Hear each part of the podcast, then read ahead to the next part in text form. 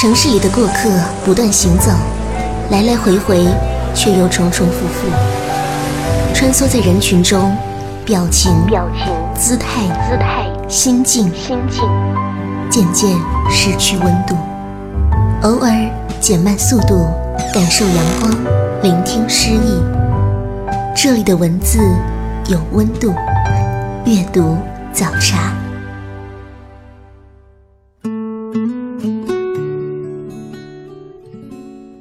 各位听众朋友，欢迎收听阅读早茶，我是主持人西西。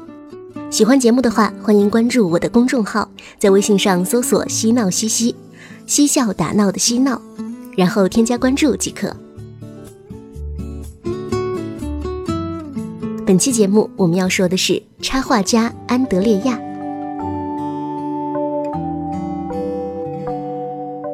安德烈亚·彼得利克·侯塞诺维奇是一位知名插画家、作家、出版人。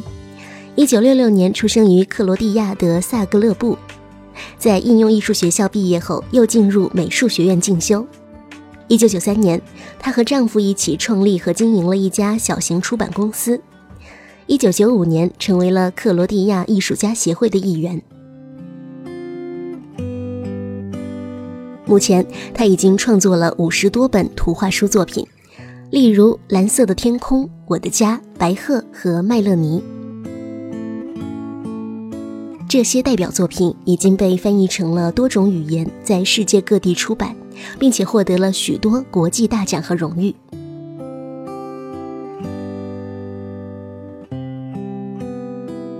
轻盈这个词用于安德利亚的作品，恰如其分。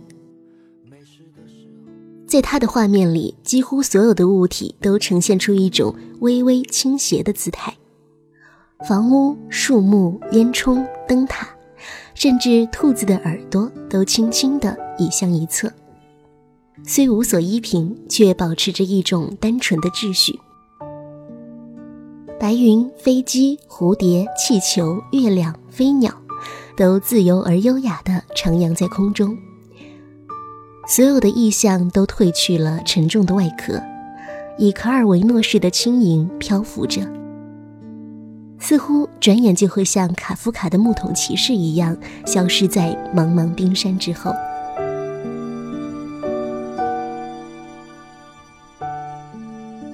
打开他的绘本，你会惊讶于他别出心裁的用色，比如蓝色的天空，主色调清冷纯净。通透的，毫无杂质。蓝色的天空有一些自传色彩。在作者十岁的时候，爸爸妈妈就离开了人世。后来，他创作了很多图画书。不过，他最大的心愿是讲一个关于自己的故事。于是，就有了这本献给妈妈的书。他说：“从他那里，我继承了对色彩和绘画的热爱。”我的创作是在继续他没有走完的路。人们是否想过，没有爱也没有温暖，孩子们是怎样长大的？他们孤单而悲伤，他们会被误解、被拒绝，他们到处寻找爱。蓝色的天空这个故事里就有这样一个小女孩，她独自住在高楼里。一个人生活，自己和自己对话。每天，他只是不断的望向天空，寻找躲在白云之间的妈妈。以前和妈妈一起度过的快乐时光，一幕又一幕的浮现在脑海中。一天，一只奇怪的蓝鸟出现，在他的帮助下，小女孩走进了天空，回到妈妈的身边。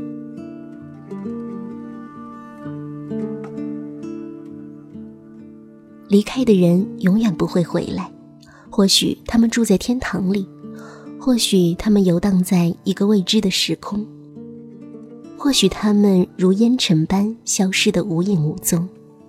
但无论如何，爱他们的人会一直寻找，永无止境，因为寻找爱的过程，同时也会获得爱。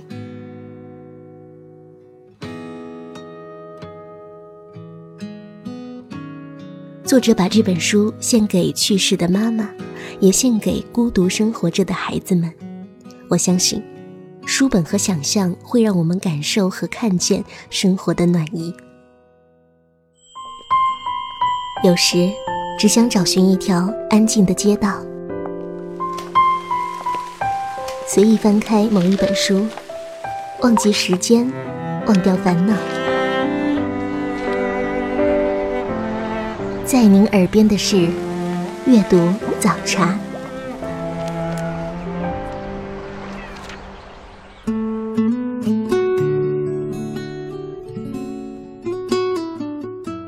安德利亚的作品还有《白鹤的旅行》这本书，配色浓郁而大胆，明媚的红黄主色与忧郁的黑灰背景交错掩映，就像是一幅幅大写的心情。在他的笔下。即使是最灰暗的色彩，也在绽放温暖而明亮的光辉。但这种明亮并不刺眼，反而有一抹深沉的温柔流淌其中。这是一本关于寻找的图画书。白鹤的家乡在克罗地亚的一个小村庄，那里有成片的向日葵，还有悦耳的童声。有一天，战争爆发了。白鹤不得不逃离家乡，去寻找另一片宁静的土地。白鹤在旅途中有许多奇遇，在摩天大楼楼顶上睡觉，被经过的飞机吵醒；在烟囱上停留，被喷出的黑烟熏成黑鹤；在大海上遇到一只跟自己长得很像的海鸥，两只鸟四目相对。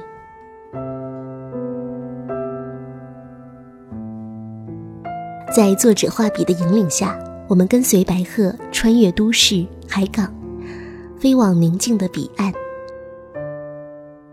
这是一趟寻家之旅，它展现了环境变化对生物的影响，教会孩子尊重自然，与自然和谐相处，并让他们懂得维护家园的艰辛，应该努力去爱护自己身边的环境。在这本书的后记中写道：“当我还是个孩子的时候，我活在自己用画笔创造出来的世界里。长大以后，我才渐渐发现，现实世界和纸上的世界是那么不同。所以我下定决心要这么一直画下去。爱，纯真，梦。”这些都是这个世界越来越稀缺的东西，也是安德烈亚作品中的核心元素。他说：“爱是我所有作品中反复出现的话题，因为我曾经失去过我的爱，我知道没有爱是一种什么样的感觉，但后来我又得到了它。小时候，他总是喜欢做白日梦。”幻想着有一天自己也能画出爱丽丝和故事里匆匆忙忙的兔子。多年后，他终于做到了。安德烈亚将自己的前半生的经历放进了《蓝色的天空》和《白鹤的旅行》这两本书里。虽然故事的底色是忧伤的，但安德烈亚为这些故事设置了开放的结局。《蓝色的天空》里。小女孩穿过那扇门，爬上楼梯后，便再也没有人见过她。她找到妈妈了吗？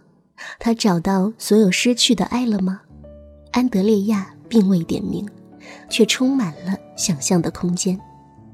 他说：“这些开放的结局可以有很多种可能，我愿意选择最美好的那一种。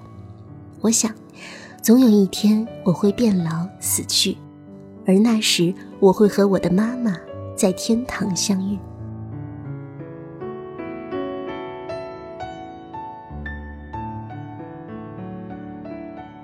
白鹤的旅行取材自安德烈亚的家乡克罗地亚，承载了更广阔的内涵。克罗地亚不仅有阳光灿烂的海滩和美丽的岛屿，还有著名的白鹤之乡泽葛克。当问及家乡的哪些元素影响了自己的创作时，他显得有些激动。他说：“我经常将大海、岛屿放进我的绘画里，还有太阳花。克罗地亚有大片大片的太阳花。我喜欢把生活中的美好事物用图画表达出来。如果读者再仔细一点，就会发现。”安德烈亚笔下的孩子，在大多数时间里都是闭着眼睛的。谈及这一点，安德烈亚也微笑着闭上了眼睛。他说：“我也不知道为什么，我想，也许是因为孩子们都喜欢做梦。当我闭上眼睛，我就会想起我还是个小女孩的时候，想起和妈妈在一起的快乐时光。我会想到许多美好的事物。”想到美好的未来，是的，那些时光总是快乐的。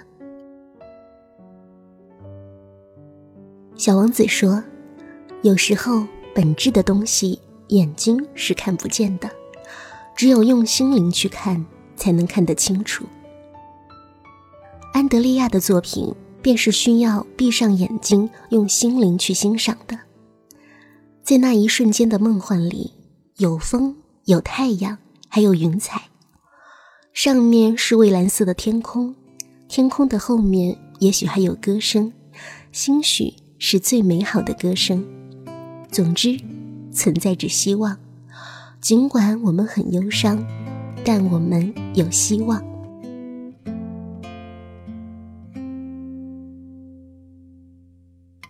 绘本是孩子的第一本书，甚至担负着启蒙的作用。但是有人说，不宜给低年级的孩子读太多绘本，否则他们对文字的感受力就会受到损伤，进而对阅读长文章产生恐惧。安德烈亚认为无需担心这些，孩子可以阅读一切他们想阅读的东西，而且绘本并不是单纯的图画，也有文字。好的绘本甚至会激发孩子对于文字阅读的兴趣。在安德利亚的作品中，简短诗意的文字随处可见。我的梦中有一滴泪，但在这样眼泪的海洋中，没有人发现它。那天晚上，在梦里，我看到了金黄色的向日葵和在麦田里站着，却连一只鸟都吓不走的稻草人。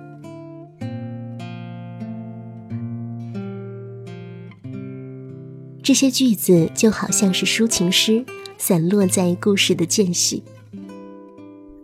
真正的作品不会诞生于明媚的阳光和闲谈中，它们应该是夜色和安静的产物。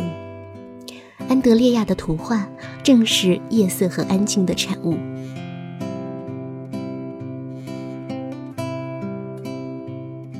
安德烈亚的画风个性鲜明。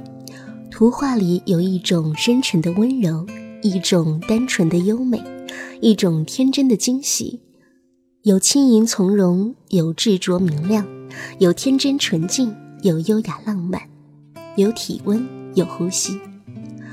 过去与未来的景象在画中交相辉映，好似艺术家本人的自传。在图画里，我们能看到夜幕下紫色的云朵。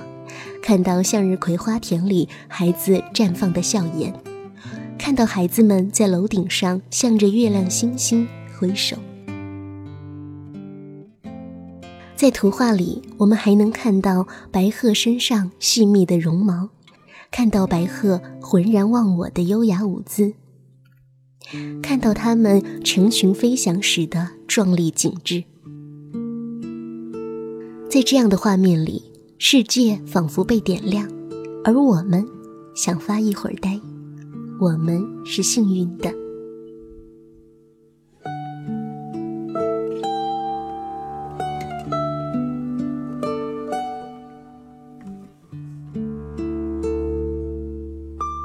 我们通常以为绘本是给孩子看的，其实不然。日本绘本之父松居直曾为之下了一个这样的定义。绘本是适合零至一百岁的人们阅读的书。安德烈亚回应说，他创作的时候并不总是考虑读者的年龄，许多绘本最初并不只是画给孩子看的，也是画给大人看的。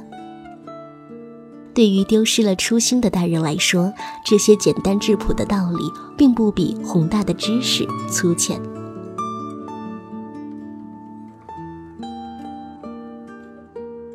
安德烈亚的先生，同时也是出版人的卡斯米尔，曾经如此评价他的作品：这里灵魂丰满，这里有血有肉，这里彰显自我和独立，这就是光亮的所在，这就是安德烈亚。的确，他的作品如同一处光亮，让遭遇不幸的人们感受到爱、希望和温暖，让人有勇气直面困难，改变现状。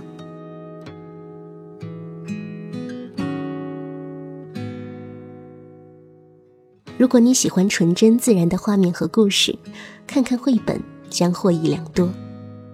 而关于安德利亚的绘本就说到这里了。今天的阅读早茶也要告一段落了，我是西西，我们下期再会。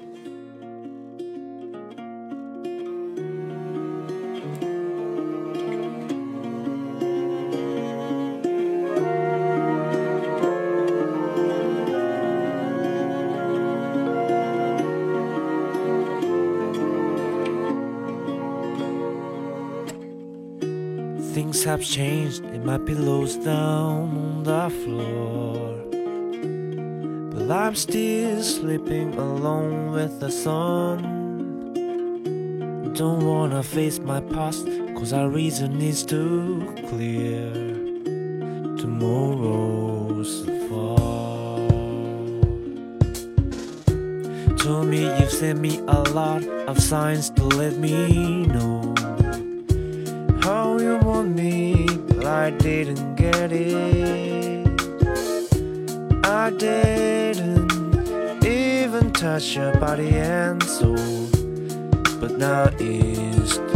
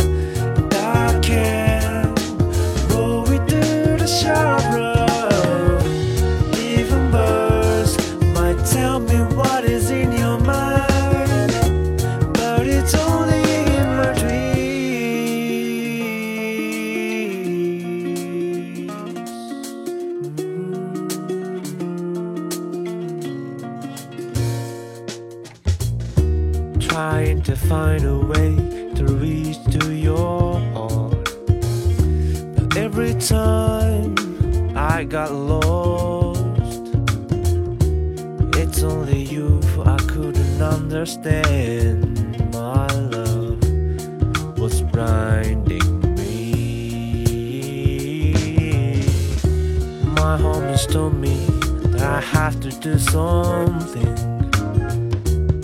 I've started it so long